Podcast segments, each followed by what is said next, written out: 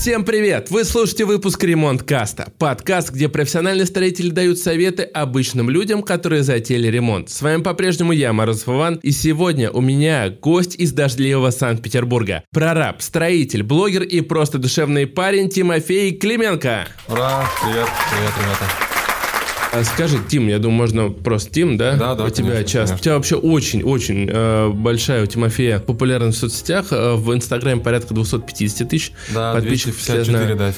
да. Вот, и в Ютубе у тебя там уже проще, там у тебя начинается путь. Ну да, да, то есть там, когда у нас, получается, Инстаграм заблокировали, к сожалению, то есть у меня там часть аудитории получилось перевести в Телеграм-канал, там сейчас у меня 29 тысяч подписчиков. Получается, сейчас только начал вести Ютуб, и там порядка, ну, 7, там, 7 с половиной. Ну, поверь, это тоже неплохо. Сегодня мы поговорим о ремонте, и Тимофей настоящий мультиинструменталист. Даже мы отдельно, я думаю, этого коснемся. Давай для начала вопрос, как у нас это принято на такую отвлеченную тему. Как ты, как сам, как настроение и вообще какой настрой, особенно в связи со всеми событиями, которые происходят? Да, слушай, настрой нормальный, да, то есть я, если честно, понятное дело, как и все люди, которые живут в стране, постоянно что-то происходит, я считаю, что, э, наверное, не стоит вообще переживать по этому поводу, потому что когда ты не можешь никаким образом повлиять на какие-то события, то переживать нет смысла, поэтому мы с нашей командой уже давным-давно поняли, с лап ремонтом, да, что нужно просто дальше работать, потому что когда-то был коронавирус, там начали все переживать, там мы собирали собрания, думали, как там все это делать, как нам работать, что менять. И в итоге, по сути, ничего не поменялось вообще абсолютно.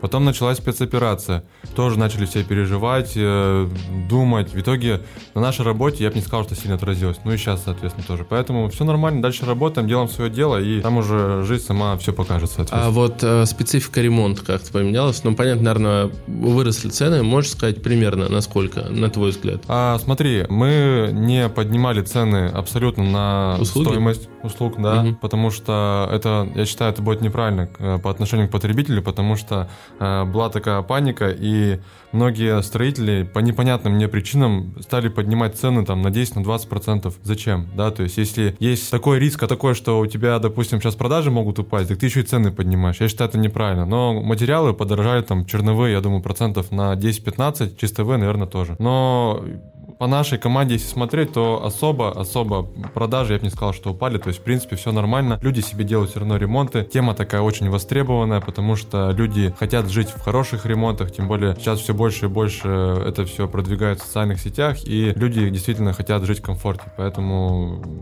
продажи идут, все нормально. Ремонты будем делать. окей. Работаем, как говорится. Как я и сказал в начале, э, Тимофей из Санкт-Петербурга, скажи, а вот отличается как-то специфика ремонта у нас в Москве и вот от Санкт-Петербурга? Или может, и, может у тебя есть еще какая-то информация о других городах России? Или примерно все то же самое? Или где-то решение попроще? А я думаю, что, ну, лично мое мнение такое, что в Москве э, работать э, легче, потому что э, продажи здесь легче идут. То есть здесь клиенты, у них, э, скажем так, денежек побольше, и продажи всегда идут проще. И здесь э, люди, они ценят свое время, и клиенты здесь меньше вставляют палки в колеса своим э, строителям. Поэтому в Москве в, в этом плане работать попроще. Единственное, что здесь, э, как я понимаю, да, там общаясь с коллегами, ребятами, очень большие расстояния и большое количество объектов, к сожалению, не получается вести, да, то есть здесь объектов приходится брать меньше, но тем не менее цены выше, да, там ремонты может быть попроще. Если не брать там какие-то элитные ЖК, где там э, очень сложная логистика, доставка и все остальное, то в Москве, конечно, попроще. В Питере цены пониже, заказчики немножко посложнее, но тут уже как бы от себя тоже зависит, как ты за свою работу выстроишь. И, соответственно, э, дальше идут все регионы абсолютно, то есть там не важно там Екатеринбург, я не знаю, там Нижний Новгород, Вологда, то есть, в принципе, там цены везде э, примерно одинаковые, но как бы работа тоже, наверное, полегче, потому что там все попроще гораздо. Я хотел бы еще немножко поговорить о тебе, но в этот раз мы перенесем это во вторую часть нашего выпуска, и давай сразу приступим а, к вопросам по ремонту. Благо у нас все-таки ремонт каст. А, вот знаешь, когда я приступил к подготовке этого подкаста, даже это, наверное, не тебе, а нашим зрителям, когда я приступил к подготовке этого подкаста, мне очень тяжело было выбрать фишку Тимофея. Вот у нас до этого был Миша, звуков нет, он э, звукоизоляция, это прям его. А вот э, когда я посмотрел, ну, я давно знаю э, Тима, и он ну, как бы, если посмотреть его профили, то он реально многостаночник. У него советы и по планировке, и как принять квартиру. В общем, я долго не мог выбрать именно какую-то нишу, но тогда я сам ему позвонил, и он сказал, что, наверное, ну вот я э, позвонил ему, спросил, что у тебя получается лучше всего. Он ответил, наверное, у меня лучше всего получается находить подход к людям. И вот я подумал, что давай э, это и станет центральной темой нашего разговора, потому что э, любой человек, который задумал делать ремонт, и далеко не каждый из нас готов делать ремонт своими руками, по себе знаю, он сталкивается с выбором бригады. А доверить свою квартиру абы кому страшно, и это ты понимаешь, что влетит, скорее всего, копеечку, и вопросов в связи с этим огромное количество. Вот давай э, начнем с вот такого вопроса. С чего начинается выбор бригады для ремонта? Вот первое твое действие. Выбор бригады. Здесь, наверное, нужно отталкиваться от того, какой ты себе хочешь вообще сделать ремонт, да, то есть если ты себе, себе хочешь сделать какой-то простенький ремонт, да, какого-то одного помещения, либо даже всей квартиры, то здесь ты ищешь бригаду. Наверное, если ты делаешь себе простой ремонт, то ты делаешь себе недорогой ремонт, да, и, и соответственно, денег у тебя не особо много на это, поэтому ты ищешь бригаду просто подешевле. Соответственно, если ты себе делаешь дорогой ремонт, да, извини, то извини, готов, тебя там, перебью, а не получится такое, что скупой платит дважды, вот Получится. Тут даже получается как с дураком, то есть который платит э, трижды, да, то есть здесь на самом деле как нигде вот в отдел в отделке в ремонтах это очень хорошо работает. Я не раз с этим сталкивался, потому что я, допустим, сам веду блог и я очень часто езжу на технадзоры,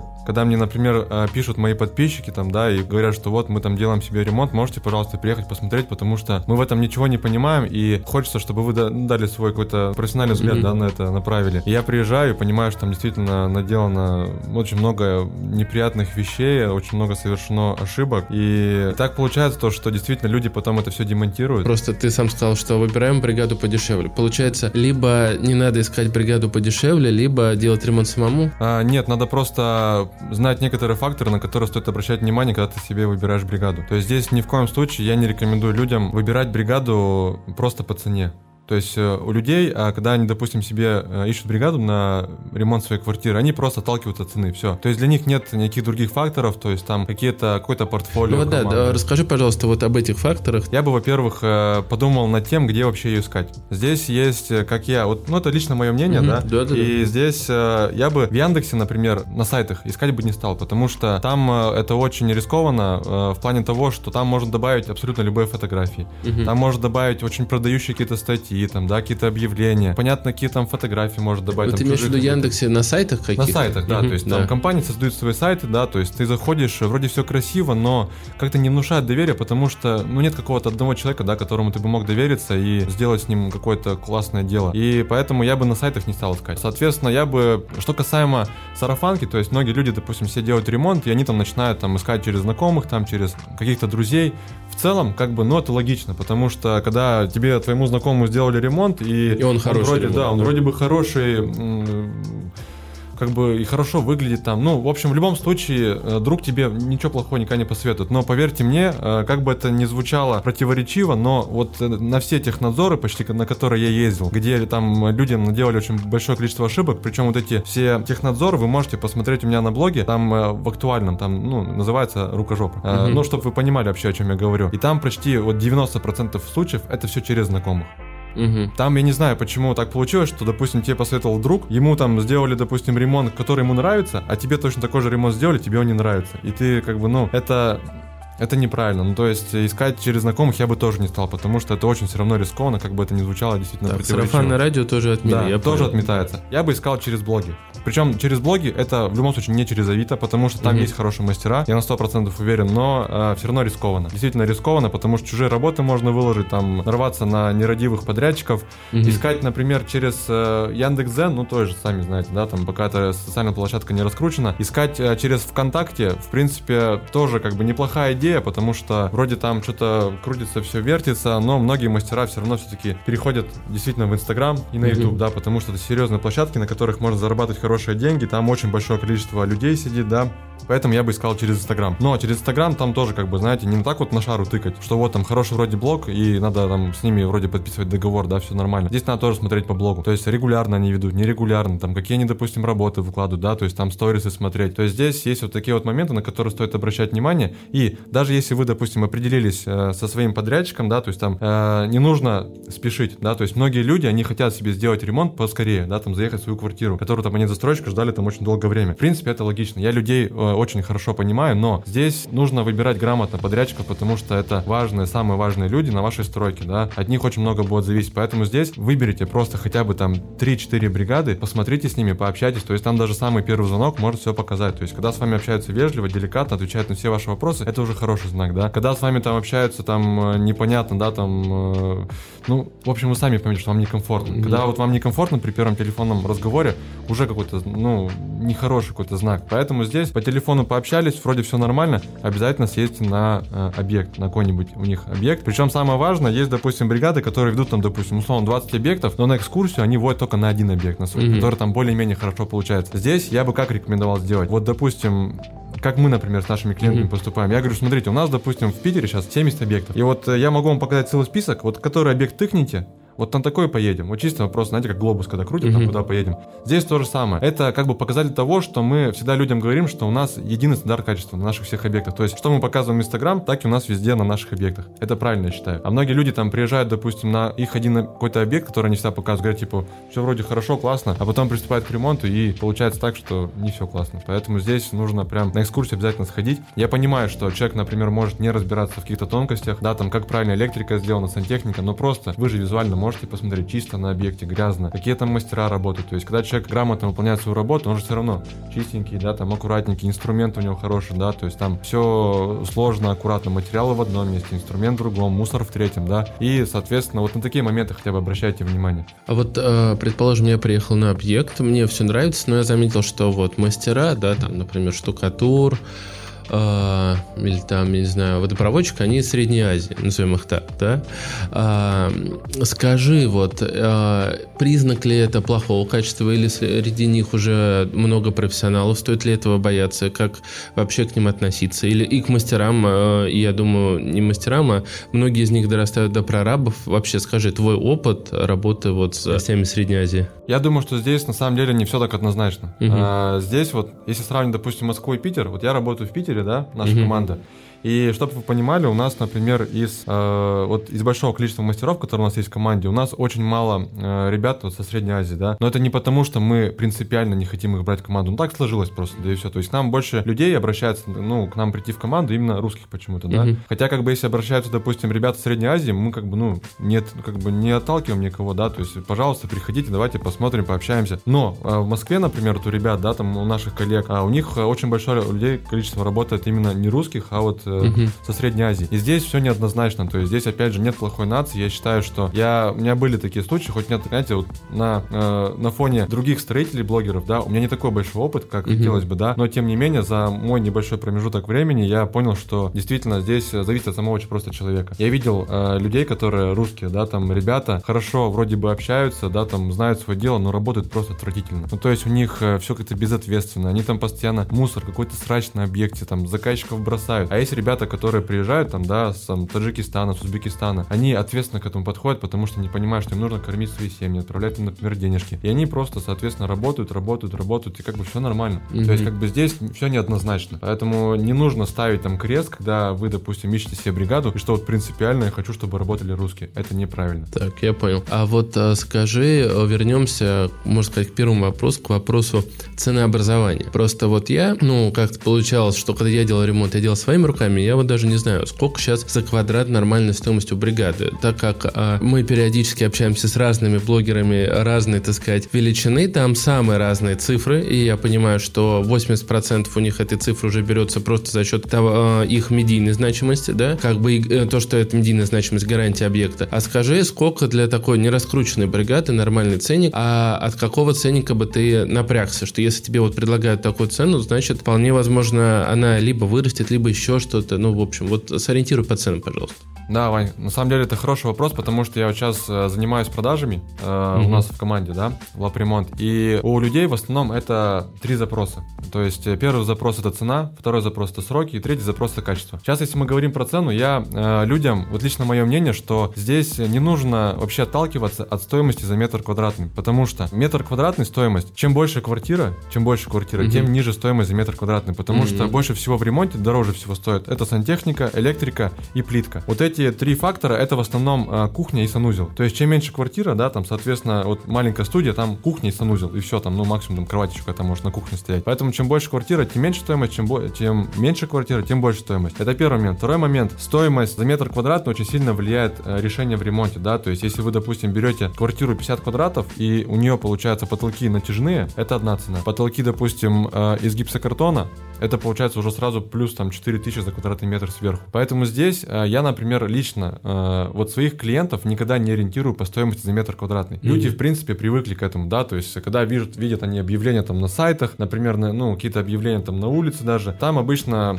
компании пишут там, что вот наша стоимость за метр квадратный там 8 тысяч рублей. Это, в принципе, удобно, да, то есть ты понимаешь, да, что ну 30... просто обычному человеку да, легко ориентироваться. Да, у меня 30 квадратов квартиры, я на 8 тысяч умножаю, получается у меня ремонт 240 тысяч. Это, в принципе, удобно, но я считаю, что это, наверное, все-таки как-то неправильно, что ли. Поэтому здесь я обычно клиентам, когда вот я с ними, допустим, общаюсь по ремонту, я им называю, что, допустим, у вас вот квартира, условно возьмем там 30, там, ну, 40 квадратных метров, поэтому ремонт у вас будет стоить не 20 тысяч рублей квадратный метр, а 800 тысяч рублей по работам. Да, то есть это, в принципе, нормальная цена. Если ты э, хочешь знать, сколько вообще нормальная стоимость ремонта, да, то есть чтобы человек понимал, что это дорого, либо, например, что-то слишком дешево, то здесь нужно, опять же, смотреть э, от местоположения и от решения. То есть в Москве, например, э, нормальная стоимость ремонта, давайте мы берем там 20, точнее, квартира 50 квадратов, да, средняя, то я думаю, что в Москве нормальный э, ремонт, э, если мы сейчас берем только стоимость работ, наверное, начинается там э, от 800 тысяч рублей, я думаю, по работам. Угу. Но здесь, Нижний опять план. же, нужно, да, смотреть решения какие-то в ремонте, да, то есть если самый дешевый э, вариант, э, но качественный, да, если мы говорим про качество, но самый дешевый вариант, то есть мы на качестве никогда не экономим, экономим только на решениях. Это э, обои на стенах, это, допустим, ламинат единым контуром по всей квартире, помимо санузлов только, да, и, соответственно, натяжной потолок. Если мы хотим гладкую покраску, там, паркетную доску, там, потолки из гипсокартона, это уже дороже. Поэтому, если мы рассматриваем натяжной потолок, э, обои, допустим, ламинат по всей квартире, ну, естественно, новая сантехника, электрика, да, которую мы поменяли застройщика, 150 квадратов в Москве, это нормальная стоимость, там, 800 тысяч рублей, там, да, 900. Э, от Питера, например, это там подешевле, там 1700 нужно закладывать, да, ну и в регионах, я думаю, там тоже чуть подешевле. Поэтому это, в принципе, нормальная цена. Но, опять же, здесь э, можно с частниками работать, которые там, у которых нет никаких расходов, например, там, как у нас в команде, там, на рекламу, на офис, там, на бухгалтерию, юристов и так далее. А есть, например, компании, да, которые там закладывают стоимость ремонта, еще вот такие вот накладные расходы. Поэтому здесь, опять же, нужно вот на это тоже обращать внимание, когда с частником работать, либо, например, с компанией. Угу. Ну, я думаю, мы еще поговорим о работах бригады, потому что я видел у тебя в блоге, как одна девушка жаловалась, и немножко вернемся к этой теме. Сейчас бы я хотел э, поговорить э, на тему того, что вот в первый раз делаешь ремонт, да, вот э, напомню, что наш про, э, подкаст про людей, которые в этой теме не варятся каждый день, и ты в одном из своих э, постов, я не помню, говорил, обязательно подписывайтесь на э, Тиму, потому что, э, как правильно называется блог? Тим Ремонт. Тим Ремонт, да, а, потому что очень интересно, вообще он все прям э, раскидывает, и это нужно изучать на самом деле, вот именно подписаться и периодически эту информацию принимать, потому что когда ты открываешь и разом пытаешься это изучить, это, конечно, сложно. И э, вот у тебя там был интересный пост, как раз про девушку, у которой э, была неудача с ремонтом, ты там сказал такую фразу о том, что когда в первый раз делаешь ремонт, голова просто лопается от количества информации, да, вот так же, как я твой блог, когда готовился открыл, думаю, блин, за что зацепиться, да, э, и вот здесь также я э, въезжаю в квартиру, и э, мне нужна какая-то поэтапность, понимаешь, с чего начать э, и от чего к чему двигаться, да? То есть вот не мог бы ты сказать, как систематизировать весь тот огромный поток информации по ремонту, который сейчас есть, что, что можно отсеять, на, на чем сосредоточиться и вот э, э, как, так сказать, изучать эту тему и продвигаться в ней? А, смотрите, я думаю, что а, здесь а, Во-первых, нужно всегда начинать с проекта. Мгм. Да, то есть, э, когда, например, я общаюсь с клиентами, продаю им ремонт, я им всегда говорю, что сделайте, пожалуйста, себе дизайн-проект. Поверьте мне, вот вы сейчас в моменте, допустим, квартира 50 квадратов, вот вы сейчас отдали там, допустим, 100 тысяч рублей за дизайн-проект, но в моменте тяжело расстаться с такой суммой, но поверьте, что вы потом в течение ремонта, допустим, условно за полгода, вы отобьете все эти деньги. То есть вы сделали проект, посидели там, допустим, недельку поработали дизайнером, отдали проект, и, соответственно, э, мастера, прораб, бригада, они у вас уже знают, что необходимо сделать. Потому что мы много делали ремонтов без проекта, и вот каждый раз приступаешь к, к этапу, и у тебя просто каша в голове. И представляете, когда каша в голове у строителя, что там вообще у заказчика творится, который Мгм. вообще в этом некомпетентен. И когда, например, начинается электрика, там вообще полнейший дурдом начинается. И самое интересное, что заказчик, например, захотел себе розетку в одном месте сделать, а потом э, понял, что, блин, там у меня, оказывается, диван будет стоять, надо розетку перенести в другое место, там уже поклеены обои. И там столько вот этих переделов всяких разных начинается. И вот у меня просто были случаи, когда э, клиент, э, заказчик, когда мы закончили ремонт, он уже говорит, типа, блин, я в следующий раз без проекта делать не буду. То есть здесь самое важное, с чего нужно начать, это с проекта, да, то есть вы принимаете квартиру, допустим, от застройщика, потом э, приступили к разработке проекта, и желательно, желательно, если, допустим, у вас есть какая-то бригада на подхвате хорошая, да, так уж вам, если повезло вдруг, Мгм. а, лучше сотрудничать э, с э, дизайнером, которые могут порекомендовать эти строители, потому что когда идет а, вот дизайнер и строитель, чаще всего бывает это как кошка и собака, как кошка и собака, да. действительно, потому что, не знаю, там у каждого своя какая-то политика, да, у каждого своя система, очень тяжело бывает сработаться. И заказчик, понимаете, между двумя вот так вот фронтами работает, и это очень как бы усложняет процесс, поэтому здесь лучше сотрудничать с одной командой, которая э, и могут и сделать ремонт, которая может вам сделать проект. Что касаемо этапности ремонта, то здесь, в принципе, э, я могу сказать, э, опять же, по своему опыту, что у каждой команды, в принципе, своя последовательность работ в ремонте. Но в целом, в целом, там последовательность, она, в принципе, у всех одинаковая, да, то есть у нас, например, как мы делаем, если перечислять, да, то есть мы сделали проект, потом, соответственно, чаще всего в Питере, например, на новостройках у нас, а, от застройщика есть межкомнатные перегородки, а, есть стяжка от застройщика, есть электрика. А, В Москве, например, перегородок чаще всего не бывает и не бывает стяжки. Это прям действительно упрощает процесс ремонта, потому что сразу можешь сделать так, как тебе нужно, и сделать это качественно. Но давайте мы с вами рассмотрим вариант, допустим, что мы приходим на квартиру, у нас вообще ничего нет. Мгм. Да, то есть заходишь и просто пустая коробка. Мы обычно приступаем к штукатурным работам первым делом, да, то есть там демонтажа никого нет, мы сделали штукатурные работы, то есть мы выровняли везде геометрию, да, то есть сделали черновое, скажем так, выравнивание стен. После этого мы, а, опять же, все зависит от строителя, необходимо а, решить, э, какая будет, из какого материала вы будете делать перегородки межкомнатные. Если, допустим, это материал, который необходимо штукатурить, то сначала вы, допустим, ставите межкомнатные перегородки, потом это все штукатурите, после этого заливается стяжка, да, то есть стяжку лучше всего, по моему, по моему мнению, заливать после того, как смонтированы перегородки, скажем так, для того, чтобы была лучше звукоизоляция между помещениями. Ну и потом, соответственно, когда залита стяжка, сделана штукатурка, поставлены перегородки, мы прокладываем коммуникации, сделаем электрику, сантехнику, абсолютно в любой последовательности, вообще не принципиально. Но причем очень важно, я рекомендую делать как. А, Если, допустим, квартира небольшая, понятное дело, что если, допустим, нас слушают сейчас люди-заказчики, которые себе Мгм. делают ремонт, да, а не строители, то а, здесь лучше, конечно, обговаривать такой момент, чтобы в квартире не было, не работало большое количество бригад, да, то есть там очень много людей не работало, потому что это понижает эффективность э, работы, это ухудшает качество, поэтому здесь, опять же, а, если заказчики торопят э, мастеров своих бригаду, да, то здесь они нагоняют большое количество людей, да, чтобы ускориться. Поэтому здесь хочу просто дать совет нашим слушателям, да, которые себе сейчас планируют делать ремонт, либо уже в процессе, не гоните сроки. Ну, то есть люди, которые там, э, допустим, себе сделали ремонт не за 5 месяцев, а за 6, условно, да, там на месяц подольше, через год они даже не вспомнят про этот месяц.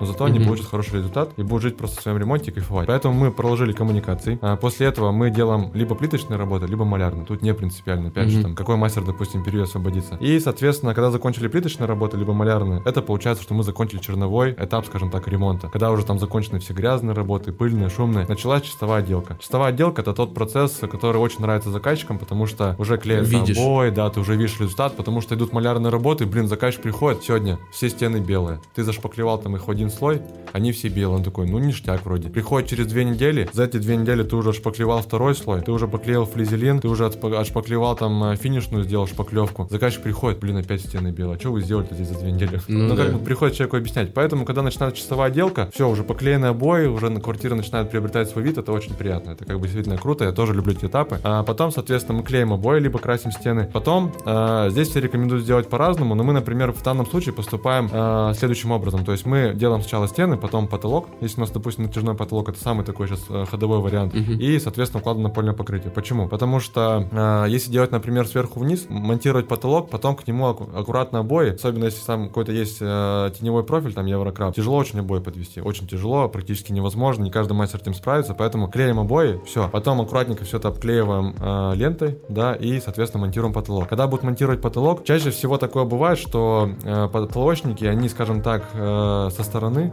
mm-hmm. заказчиков находят. Поэтому здесь, когда вы находите себе потолочников, очень важно с ними обсудить, проговорить, прописать этот момент, чтобы они обязательно э, работали максимально аккуратно. Потому что были очень часто такие случаи, когда поклеены обои, когда э, покрашены стены, приходит потолочник, он же приходит на, на этот ремонт на один этап и потом уходит. Ему вообще по барабану, там, кто там работал, сколько там сил и труда было вложено, поэтому здесь нужно прям вот э, проговорить с ним, чтобы он работал максимально аккуратно. Ну и потом, соответственно, законченные потолки укладываем на польное покрытие. Можно сделать, конечно, наоборот, то есть положить полы, а потом сделать потолки, но э, здесь э, риски есть в том, то, что когда работа будет, э, ребята будут работать с стремянками, потолочники, они могут повредить напольное покрытие. Поэтому здесь сделали потолки, положили полы, укрыли каким-нибудь арголитом, либо, например, гофрокартоном, и все. И можно, соответственно, устанавливать мебель, да, там межкомнатные двери и чистовую сантехнику, электрику. То есть, чтобы человеку разобраться, опять же, да, если подытожить, чтобы человеку разобраться с этапами ремонта, самое важное, первый э, этап это проект. Без проекта работать очень тяжело будет, потерять времени, кучу времени, денег и нервов. Второй момент. Здесь э,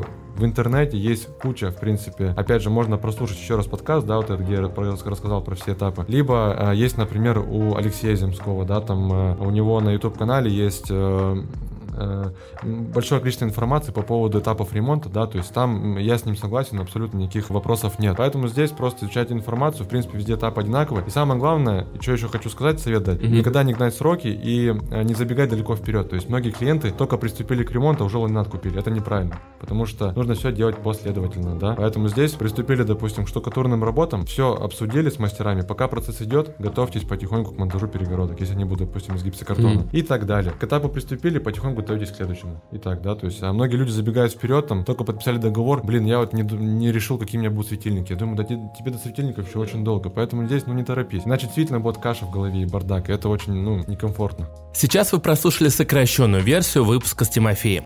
Полная версия выйдет совсем скоро, а если вы слушаете этот выпуск в ноябре, то он уже в релизе на всех стриминговых площадках. Там мы обсудили этапы приема квартиры, как облегчить работу своей ремонтной бригаде, какую работу стоит делать самому, а какую стоит отдать профессионалам. Переходите и слушайте.